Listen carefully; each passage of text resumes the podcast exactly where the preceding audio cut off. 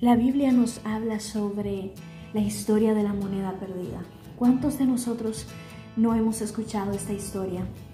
Esta historia habla sobre la vida de una mujer que ha perdido una moneda de valor y que comienza a limpiar toda su casa, a barrer toda su casa buscando esta moneda porque esta moneda tenía mucho valor para él. Y cuando por fin la encuentra, esa mujer se alegra tanto y comienza a llamar a sus amigas, comienza a llamar a sus vecinas y dice, gozaos conmigo porque he hallado la moneda que había perdido. Y Jesús usando esta parábola trae a nuestra vida sobre el arrepentimiento.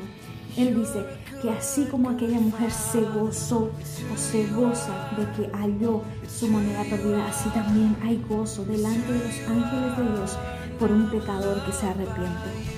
Y Él, a través de esta parábola también, ellos he sentido eso a través del Espíritu Santo, que nos está llamando a que nos alegremos con Él cuando hay un arrepentimiento, cuando un pecador se arrepiente de sus pecados. Porque muchas veces nosotros, cuando vemos a una persona arrepentirse de sus pecados, muchas veces queremos juzgar. Muchas veces las personas dicen, vamos a ver hasta dónde llega. Ahora piensa porque tiene una Biblia debajo de su brazo que su vida va a mejorar. ¿Y qué pasó? Porque él le pegaba a su esposa, o se dormía en el suelo, dormía en la intemperie, porque era un borracho, porque era esto, porque era aquello. Vamos a ver hasta dónde va a llegar. Declaramos muchas veces palabras de fracaso sobre el pecador que se arrepiente. Pero Jesús dice que en el cielo, delante de los ángeles de Dios, hay gozo, porque un pecador se arrepiente. Él también nos está llamando para que nosotros nos gocemos con Él, porque el pecador se arrepintió de sus pecados.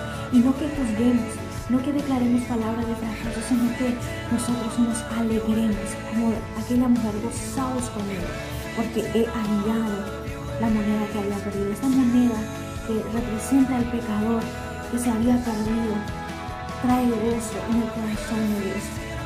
Dios está donde están dos o tres, pero con su mirada allá afuera hacia el pecador, mirando y esperando la hora que se arrepiente de sus pecados y cuando hay arrepentimiento hay gozo delante de los ángeles de Dios. Así que gózate también tú.